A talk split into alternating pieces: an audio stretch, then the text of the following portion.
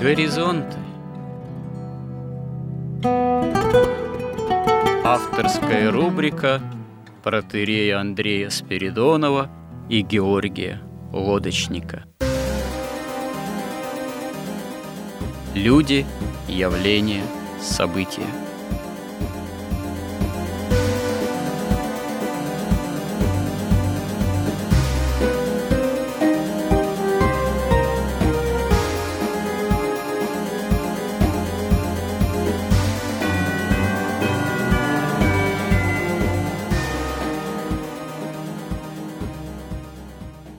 Добрый день, уважаемые радиослушатели. В эфире радио «Благовещение» и в нашей постоянной рубрике «Горизонты» я, протерей Андрей Спиридонов, и мой постоянный добрый собеседник Георгий Лодочник. Э, продолжаем говорить э, в рамках обширного цикла «История как промысел Божий» о начале земной человеческой истории. И дошли мы до такой значимой фигуры – до такого весьма и весьма значимого для всей человеческой истории человека, как Каин. Безусловно, Каин знаменит именно своим преступлением, потому что какие-то вот именно значимые события в истории человеческого рода, в самой древнейшей истории, этим событием, увы, оказывается преступление, братоубийство, пролитие крови – за что Каин оказывается проклят на земле и получает даже некую печать, о чем мы сейчас и будем говорить, что такое проклятие Каина и что такое вот эта печать Каинова.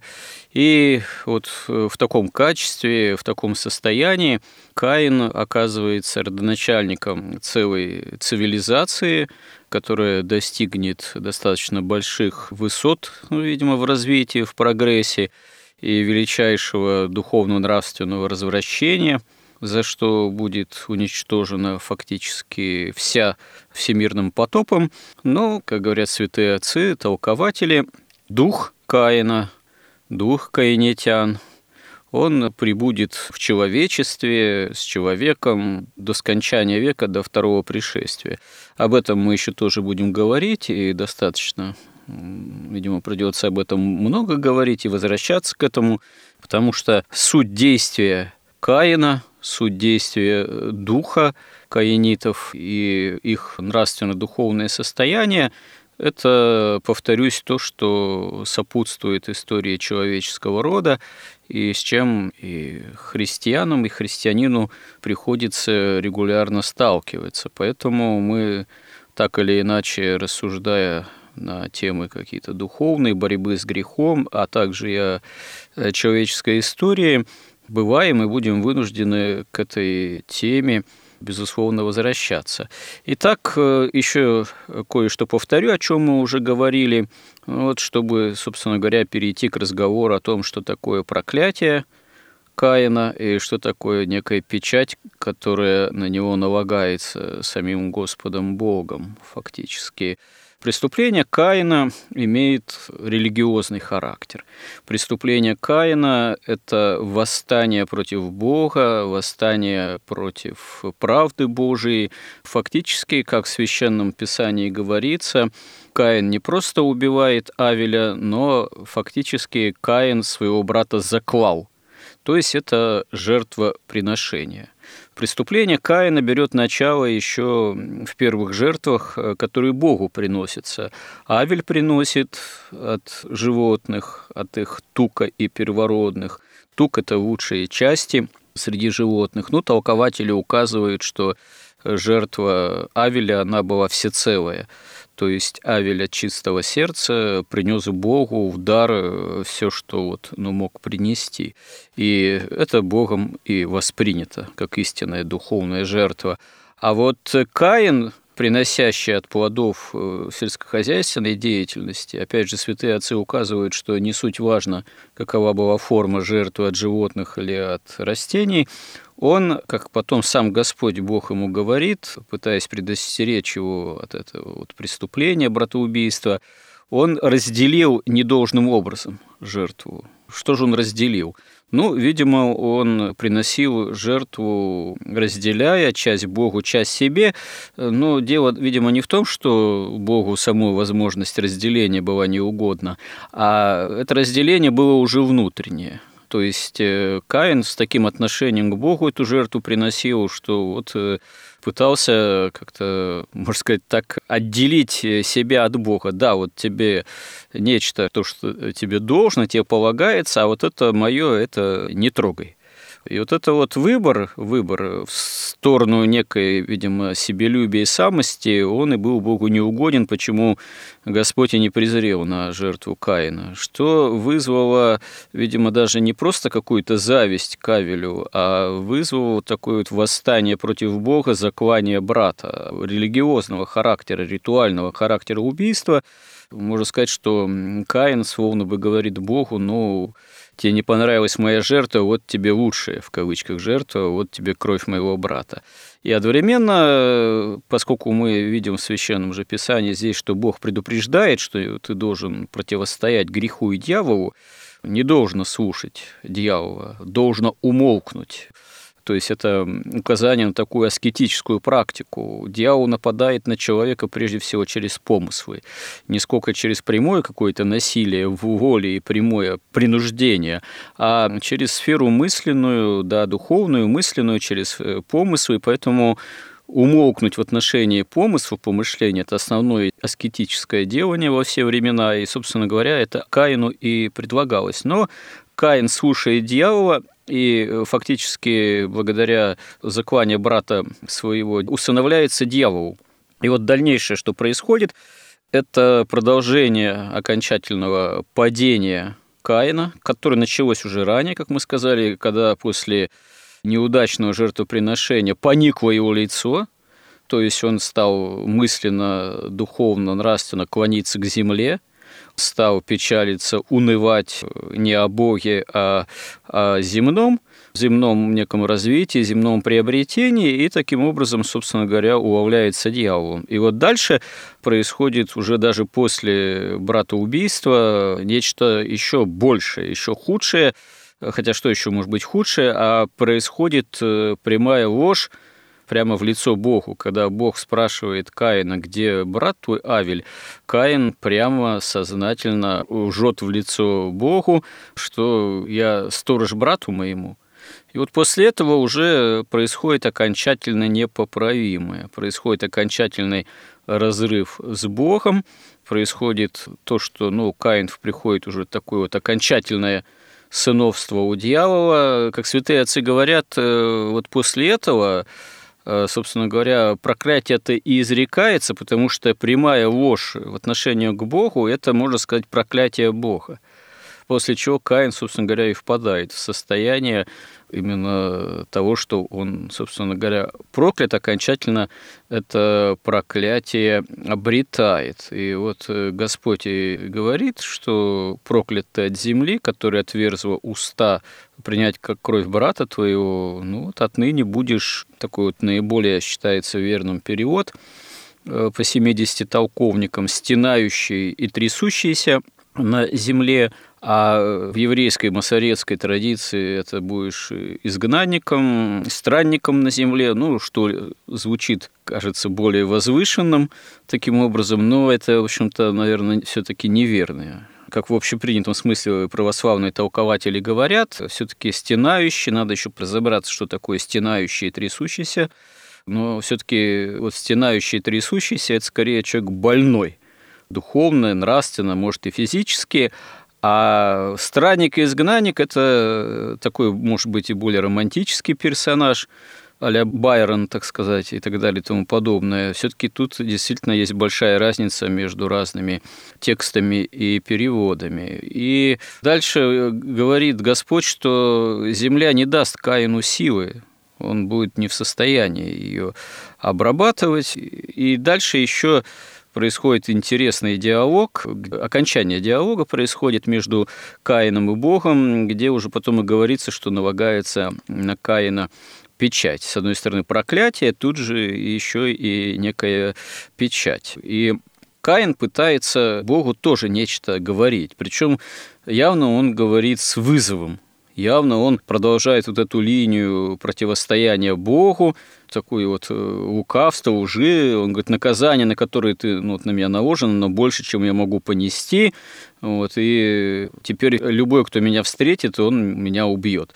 Но Господь говорит, что за того, кто убьет Каина, будет отомщено в семь раз, а еще один из тоже вот древних вариантов э, перевода, тот, кто покусится на жизнь Каина, будет э, расслаблен. Вот это требует все, конечно, такого осмысления, понимания, э, что такое действительно проклятие Каина, что такое вот он стенающий и трясущийся, и что такое печать, которая полагается на Каина, на его чего, и почему, собственно говоря, представители, можно сказать, другого рода, другие люди не должны, не могут э, покушаться на жизнь Каина, и они окажутся расслабленными в таком случае. Ну, тут я свою преамбулу необходимую и, наверное, уже достаточно затянувшуюся заканчиваю, предоставляю, Георгий, слово вам. Что вот вы думаете по этому поводу применительно и к древней истории, и к последующей истории человечества, да и к нашей современности? Что такое действительно вот это проклятие Каина, печать Каина, и почему на каинитян, ну, нам, допустим, христианам не должно покушаться, хотя они, собственно говоря, всегда выступали и продолжают выступать как враги церкви. Ну, давайте по порядку. И вот написано, «И сказал Господь Бог Каину, где Авель, брат твой?» Он сказал, «Не знаю, разве я сторож брату моему?» То есть он прямо в лицо Богу лжет, при этом он знает, что Бог всеведущ.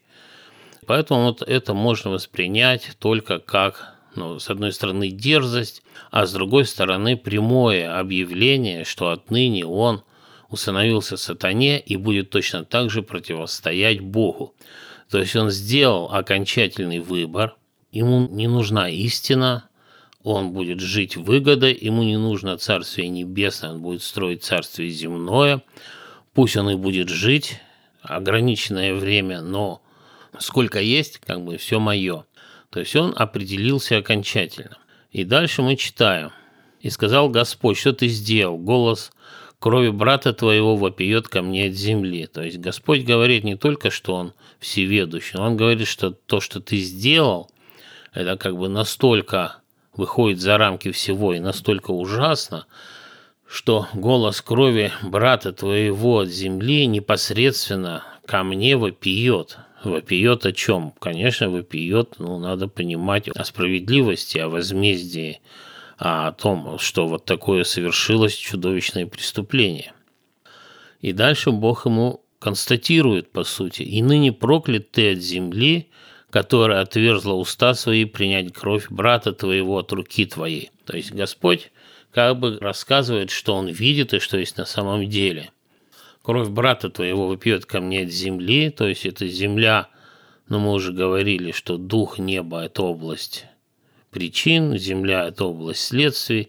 То есть то, что он совершил, значит, приводит к тому, что он проклят от земли. И вот тут очень интересно Иоанн Златоуст вот это место объясняет. Он сравнивает, как был проклят Адам, то есть земля от Ада, задела Адама, как был проклят дьявол и как был проклят Каин. Поскольку Адам не лгал прямо, и он не сделал этого выбора. Напротив, он как бы просто испугался, и он в дальнейшем и принял все то, что произошло, и что Бог определил ему, то там было сказано так «Проклята земля в делах твоих». То есть то, что ты будешь делать на земле, будет получаться не так, как ты хочешь, и не так легко. То есть тебе придется очень много трудиться в поте лица, хлеб свой зарабатывать. И поскольку сама земля – это его собственное тело, то это тело тоже проклято. Оно стало таким инертным, тяжелым, материальным и смертным, и подверженным болезней. То есть проклинается часть Адама, ну и земля, которая вовне. Когда он говорит Бог о проклятии сатане, он говорит, проклят ты от всех зверей земных. И вот тут он очень интересно говорит – Поскольку змей был самым мудрым из зверей, то сейчас он проклят от всех зверей.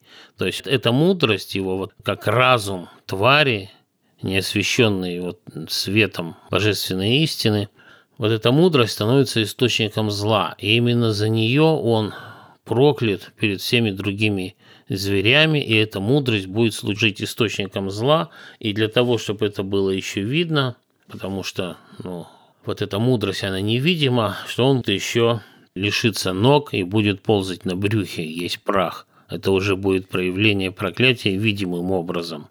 И Каину он говорит точно так же – и что ныне проклят ты из земли, которую отверзла уста свои принять кровь брата твоего от руки твоей. То есть Каин уже проклят от проклятой земли. И когда будешь возделывать землю, она не станет более давать силы свои для тебя, и ты будешь изгнанником и скитальцем на земле. Так написано в синодальном переводе. В Септуагинте написано когда будешь возделывать землю, не прибавит она силы своей, чтобы дать тебе стенающим и трясущимся будешь на земле. А в масорецком тексте написано, когда будешь возделывать землю, она не прибавит, чтобы дать силу свою тебе, шатающимся и сетующим будешь на земле. И тут Евгений Авдеенко это объясняет такое разночтение следующим образом, что в принципе вот эти еврейские слова, они позволяют назвать это шатающимся и сетующим, и стенающим, и трясущимся. Но вот чего они не позволяют, так это изгнанникам и скитальцам. То есть для того, чтобы так перевести, нужно там совершить такое передергивание и корень взять, там есть причастие, и в причастие трактовать как корень другого глагола. Он называет изгнанники скиталец. Это каббалистическая традиция на самом деле. Эта традиция возникла после вавилонского пленения – когда евреи познакомились и освоили магию вавилонскую. И соединив ее с Библией или вот с Торой, у них получилась вот такая новая наука Каббала. И поскольку она и уже трактует магия, как мы, по-моему, говорили уже, что сатану она трактует как тот, кто открыл людям знания, Каин как один из первых его адептов, который принял это знание, который построил цивилизацию, которую сейчас они хотят как бы продолжать вот этот путь, то, конечно, они пытаются сделать его таким романтическим, потому что ну, они же ведут войну с Богом, ну, как бы с их точки зрения земля под властью Бога, и вот этот Каин, который принял вот это знание светлое, которое дает людям власть над природой, возможность строить цивилизацию – он скитается, изгнанный Богом, скитается и пытается сохранить это знание, такое эзотерическое знание через посвящение ну, в наше время. То есть все это вот в таком тоне. Да, стоит заметить, что вообще вот это именно романтизм в этом смысле, то есть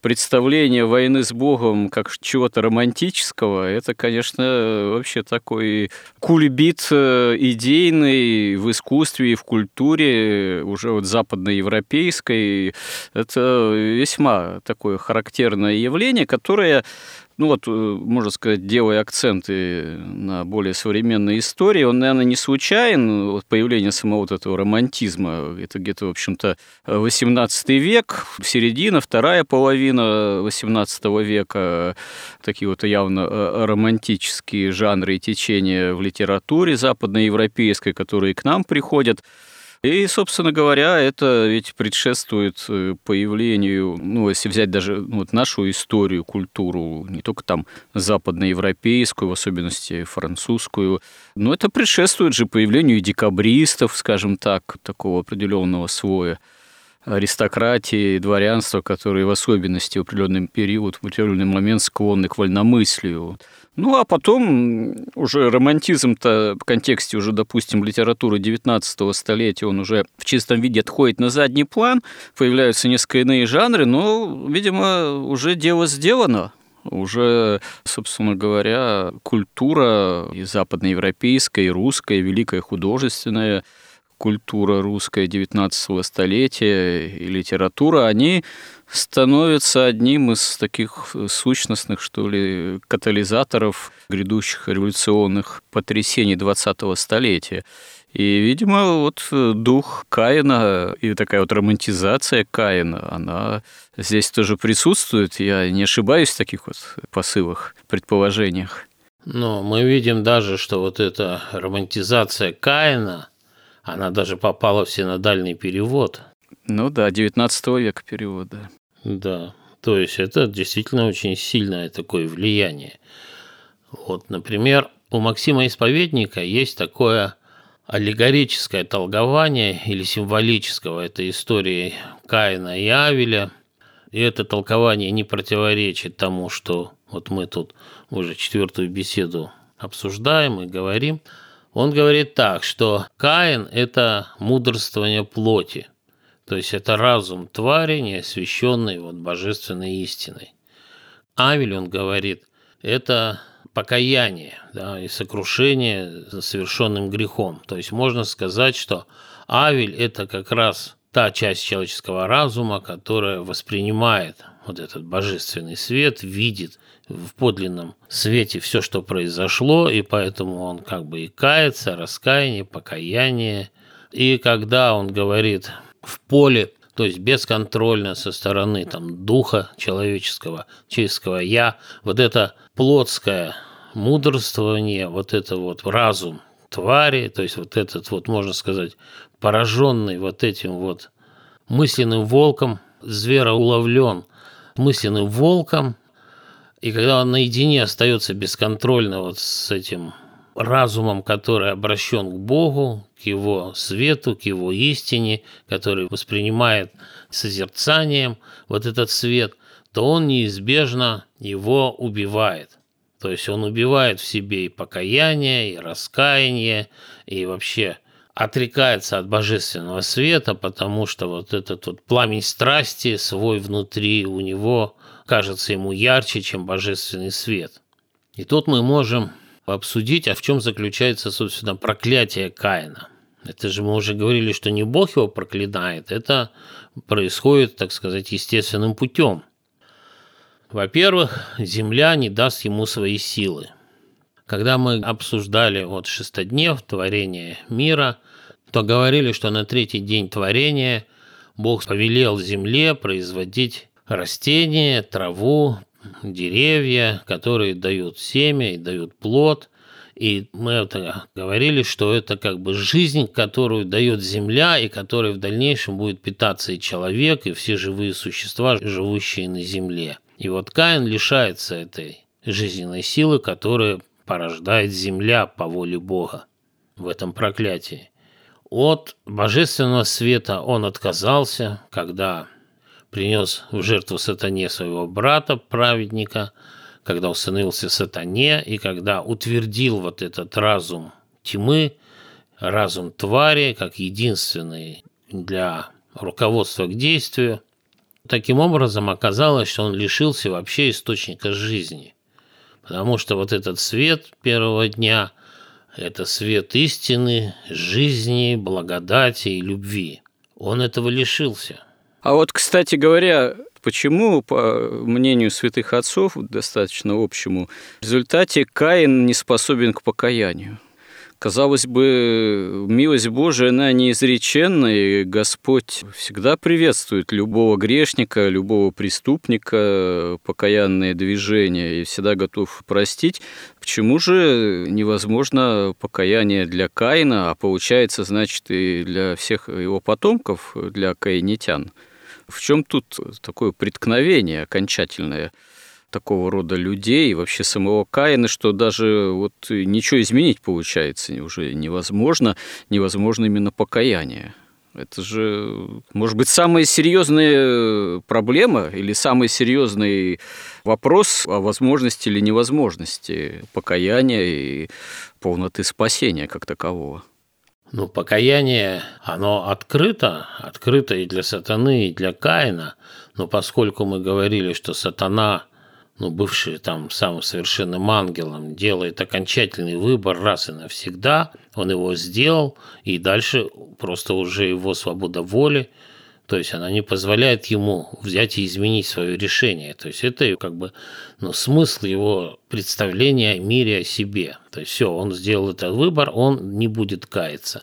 Точно так же и Каин, который усыновился сатане через вот это жертвоприношение, через пародию на жертвоприношение, который точно так же сделал окончательный выбор и заявил об этом Богу, когда дерзко заявил, что я не сторож брату моему, то есть потенциально Бог, конечно, принял бы его покаяние, но он точно так же, тем более, что он, оказавшись полностью во власти сатаны, сатана просто ему не позволит покаяться.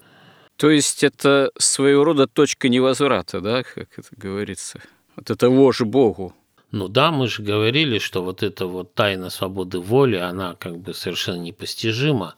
Каин сделал свой выбор, не просто сделал выбор, он еще полностью подчинился сатане и усыновился ему, и служит сатане, который перед этим сделал свой такой же выбор. Так вот, возвращаясь к проклятию, получилось так, что Каин лишил себя всех источников жизни, точно так же, как и сатана. Ведь сатана тоже отрекся от божественного света, от света истины, жизни любви – и благодати, он стал фактически нежитью. Точно так же Каин отрекся от этого же божественного света, но у него было тело, которое спасало человека, мы говорили, давало ему возможность покаяться, но принося жертву своего брата-праведника, он и этой возможности тоже себя лишил. То есть и земля перестала давать ему свою силу жизненную. И таким образом он вынужден как бы пользоваться чужой жизненной силой. Поэтому Авдеенко говорит, что каиниты, они всегда рядом с сынами Божьими, всегда рядом с церковью, потому что они питаются ими, их энергией. И вообще получается, что такое стенающий и трясущийся? То есть стенающий – это тот, кто все время жалуется. Он все время лжет и все время жалуется Богу на Бога, нагло совершенно. Он жалуется там на правительство, он жалуется на народ, вот как наша русская интеллигенция перед революцией. Она лгала власти на народ, а народу на власть. То есть она постоянно непрерывно стенала.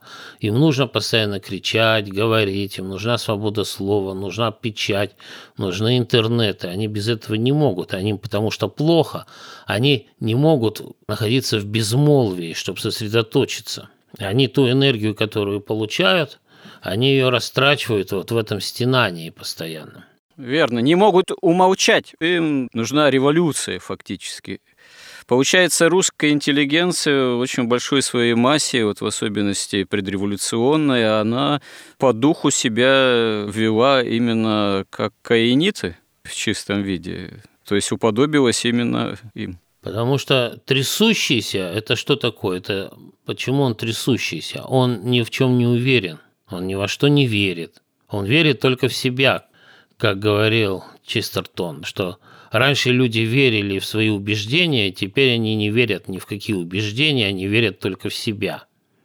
Точно так же они, он трясущийся, то есть он ни во что не верит, он не верит ни в Бога, он не верит в землю, он не верит в будущее, он всего боится, из-за этого он трясется. Он не имеет, да, основания, стержня не имеет, э, внутренней шатки прежде всего. Внутренний шатка, у него нет никакой опоры, он не может ни на что опереться, он всегда боится, а что будет завтра.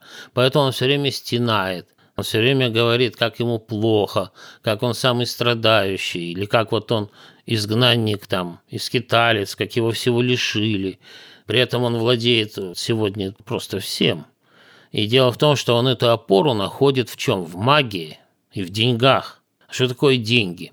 Деньги, собственно, это и есть чужая жизненная сила. Они концентрируют эти деньги у себя.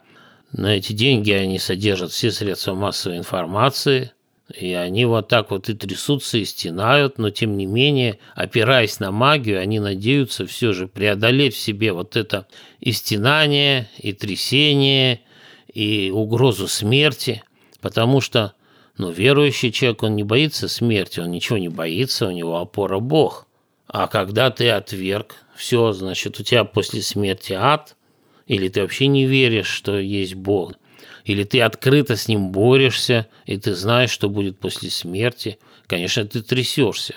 Но ты прилагаешь все усилия, чтобы избежать вот этого конца с помощью магии, с помощью науки, э, с помощью средств там, массовой информации, с помощью банковской системы, и с помощью демократии и капитализма.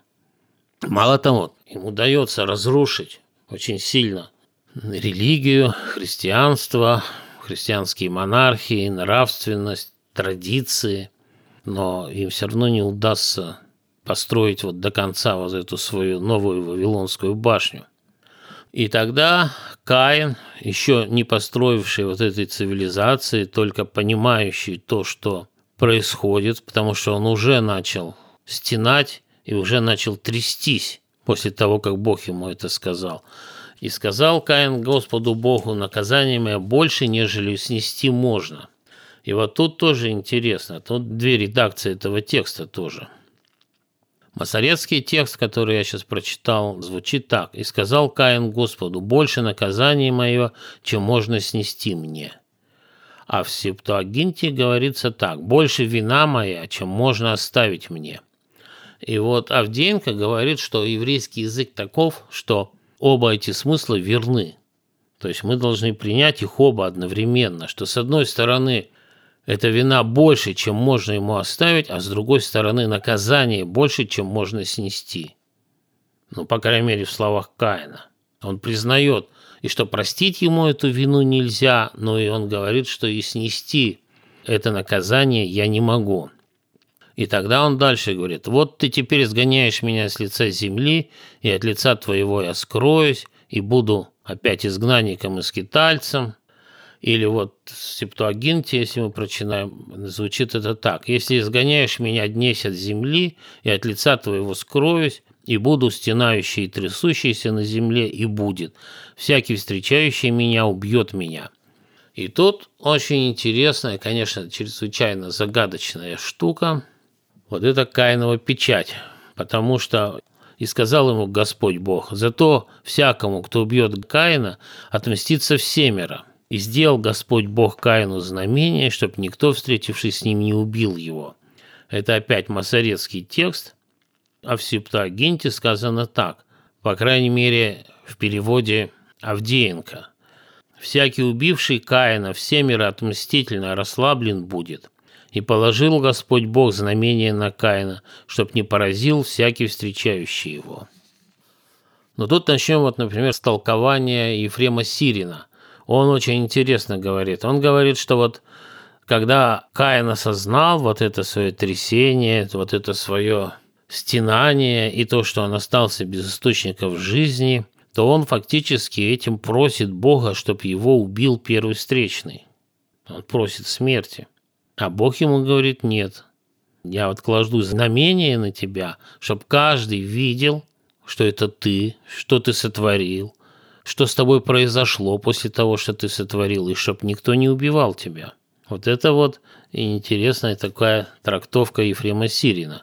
Василий Великий говорит тоже очень интересно. Он говорит, что по сути здесь сказано следующее, что Каин должен понести наказание в семь раз большее, или, если подробнее говорить, что он совершил семь грехов, и там подробно расписывает, что он там позавидовал, убил, там солгал, в общем, семь он набирает таких преступлений, что он должен за каждое понести ответственность.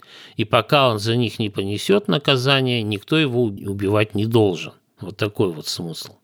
Иоанн Златоуст говорит примерно сходно с Василием Великим, что да, семь грехов он совершил, семь грехов, за них он должен понести наказание, но если кто-то убьет его, то он должен понести всю полноту наказания фактически ну, за Каина. Вот такие интересные трактовки или толкования, точнее. Но здесь можно заметить следующее, что Господь не сказал, что тот, кто убьет Каина, будет проклят. Он будет всемеро расслаблен. И он не лишается Царствия Небесного. Он всемеро ослабляется на земле. Таким образом, в суммарно можно это примерно толковать так, что да, Каин служит, во-первых, для всех наглядным примером, что происходит с тем, кто усыновляется сатане, проливает кровь своего брата, что он становится вот такой трясущийся и такой стенающий, и что на нем стоит печать, чтобы каждый его опознал сразу, чтобы он нигде не скрылся, он становится таким изгоем. И тем самым он как бы несет вот такое наказание э, за то, что он совершил. С другой стороны, он, приступив как бы уже в крайнее такое, одно дело сатана, который восстал против Бога, он плоти не имеет, он не может воздействовать на землю, только через человека, то Каин, как проводник его воли, он уже совершил во всей полноте вот это преступление сатаны, потому что и сатана же был человекоубийца, и Каин был человекоубийца. И печать об этом и показывает, что происходит вот с этим человеком, который следует сатане. И он уже приступив все законы, он уже сделал окончательный выбор. Ведь в чем ценность, почему нельзя фактически человека убивать, ну не говоря уже о всех там ну, высоких нравственных и таких мистических законах, но человек ведь живет здесь, и пока он жив, он имеет возможность покаяться и спастись. И если человека убить до того, как он это сделал, то он попадает в ад, и это тяжелейшее преступление против этого человека. Но если Каин уже сделал свой выбор, то вот этой части как бы такой подлинного убийства, потому что если человека убить до того, как он покаялся, то это настоящее убийство. Он умирает и в этой жизни, и он умирает и в будущей жизни. А поскольку Каин для будущей жизни уже умер, то его убийство – это, ну, в каком-то смысле формальность. То есть он переходит туда, куда и должен перейти, поэтому нет такого ни проклятия за убийство Каина, но в то же время, чтобы сыны Божии не уподоблялись Каину, он их предостерегает, что, во-первых, для них вот эта жизнь хуже смерти, если вспомнить толкование Ефрема Сирина. И можно даже представить, что им в аду, возможно, легче будет – когда они к своему хозяину попадут, чем им вот тут в таком состоянии быть. А с другой стороны, ну ведь каиниты, они же не перестают убивать, не перестают уничтожать церковь, бороться с церковью, не перестают вот паразитировать на церкви, на сынах Божьих. И для того, чтобы все-таки в какие-то моменты церковь могла защититься от них, она могла бы применить силу для защиты от этой тьмы. Но это тоже не безнаказанно происходит. И если в этот момент есть воля Бога, то, в принципе, Бог компенсирует вот это расслабление. Потому что в семь раз, что такое в семь раз? Семь – это число, выражающее полноту. Если будет в семеро расслаблен, то есть это полное расслабление. Или в семеро отмщен, тоже это отмщен во всей полноте. Ну, то есть э, мне отомщение я воздам нельзя действительно сынам Божиим уподобляться Каину и его потомкам в плане пролития крови, убийства э, как такового. Вот. Хотя, может быть, э, ну, чисто рационально было бы и логично э, покуситься на того же Каина, как на преступника и агрессора, представляющего определенную опасность, но это с точки зрения правды Божией оказывается, в общем, недолжным для сынов Божиих, и за это они могут э, потерять свою силу, так сказать, именно оказаться в состоянии ослабленным, потому что само по себе беззаконие, оно, видимо, действительно никакого человека, никакой род, никакой народ, э, если и человек, или даже порой народы к ним оказываются склонны прибегать, на самом деле не делает более сильными, не делает правыми в глазах Божьих. Можно, наверное, и так это понимать.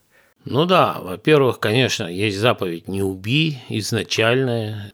Во-вторых, если они убивают Каина, на котором есть знамение Божие, чтобы никто его не убивал, то они приступают в волю Божию – и пока воли Божией на это нет, то, конечно, этого нельзя делать. И, как пишет Евгений Авдеенко, каиниты этим часто пользуются в истории. Они провоцируют там или погромы, или какие-то убийства. Они берут там как бы пушечное мясо часть своих там каинитов, которые не из элиты, а, а из, так сказать, самые простые, самые безродные, провоцируют какое-то восстание, какое-то неправомерное действие, убийство, расправы. И после этого ослабляется целое государство, в котором это происходит, и оно становится добычей каинитов.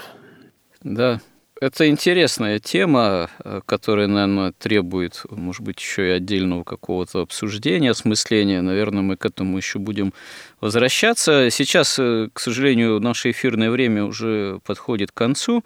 И здесь действительно вот этот акцент, э, который в этой истории, в этой теме прозвучал, что, с одной стороны, Каин, он лишается, благодаря этому проклятию, жизненной силы. Проклятие – это именно впадение в какое-то иное состояние, это лишение каких-то сущностных свойств. Это действительно вот невозможность жить на земле, невозможность Богом данным образом черпать в том числе ну, такие вот жизненные силы. И из этого, собственно говоря, и происходит ведь стремление к такому паразитизму со стороны вот каинитян как таковых по отношению к сынам Божиим, или, можно сказать, и к Церкви Божией, потому что, с одной стороны, парадоксальным образом каинитяне, они враждуют против Церкви и стремятся к ее разрушению, а с другой стороны, они не могут обходиться без сыновей Божиих, они на них э, паразитируют, и так, в общем-то, происходит э, всю историю земной цивилизации, допотопной, послепотопной. Но, как я уже сказал, наше время подходит эфирное в нынешнем сюжете к завершению. Что бы вы могли еще подытожить применительно к этой теме? Самое главное, что мы должны понять, что вот этот каинизм, каинитизм, он никуда не делся. То есть Господь понимает, что вот эта свобода выбора у человека есть, и это основной выбор. Истина или выгода, Царствие Небесное или Царствие Земное, божественный свет или тьма собственного разума твари, своя как бы гордыня, делать все по-своему, для себя. Дело в том, что вот каиниты, все вот эти адепты магии, сатана, они рассматривают мироздание как свою добычу. А те, кто делают выбор Авеля, это выбор истины, Царствия Небесного, это обожение, они пытаются творить волю Бога, хотят, чтобы Бог их спас, и в раю они ориентированные на вот эту бесконечную божественную эволюцию, эволюцию богопознания и эволюцию обожения. В то время как в аду их ожидает, надо думать, эволюция ненависти и смерти. И как говорил в одном из своих работ Максим Исповедник, что если человек настолько противится своему логосу, своему предназначению, вот в этом мире, Богом созданном, то он может дойти до небытия. Когда мы говорили с вами, а может ли человек уйти в небытие или что-то, да, то вот Максим Исповедник говорит, что может. И по логике происходит вот такое восстановление мироздания. Вот в этой эволюции, вот этом вот эгоизме, вот в этом пытаясь мироздание использовать как свою добычу – Мироздание все-таки этому сопротивляется, потому что оно э, Богом создано. Ну, хорошо, вернемся еще к рассмотрению этих тем, связанных с Каином и последующему развитию цивилизации каинитян. Бог даст в следующих сюжетах наших горизонтов. Я бы хотел все-таки пояснить, что вот мироздание устроено так, что желая устроить вот эту вечную жизнь в падшем состоянии на Земле, каинитяне вот в этой эволюции насилия, лжи, ненависти и смерти, они двигаются в сторону абсолютного небытия. Но это э, сложная материя, что такое небытие, тем более абсолютное небытие, все-таки святые отцы, они более как бы так единогласно говорят о том, что Бог не может дать человеку небытие, если он однажды уже дал бытие. Но не может, это понятно, что тоже понятие относительное, потому что то, что Бог чего-то не может применительно к могущественному Богу, это парадокс. Мы об этом уже как-то говорили, но Э, любовь Божия этому противится. Вот. Ну, до чего может дойти действительно человек, в своем таком индивидуальном противлении именно любви Божией, это уже вот действительно вопрос, э, наверное, на который нет окончательного однозначного ответа. Может быть, этим ответом является сам человек во всей совокупности своих индивидуальных черт. Ну, я, как уже сказал, будем надеяться, что Бог еще даст нам возможность на эти темы с вами поговорить. Но я бы хотел добавить, что не сказано, что они достигнут небытия, а они движутся к небытию вечно. Так же, как люди в раю, они эволюционируют тоже вечно, приближаясь к Богу. Но это уже такая чисто техническая деталь. Ну, возможно, что это и технические детали, но уж очень сущностно, бытийно важные. Спасибо за этот интересный разговор. И спасибо всем, кто нас слушал, был с нами. Храни всех Господь. Горизонт на радио Благовещение.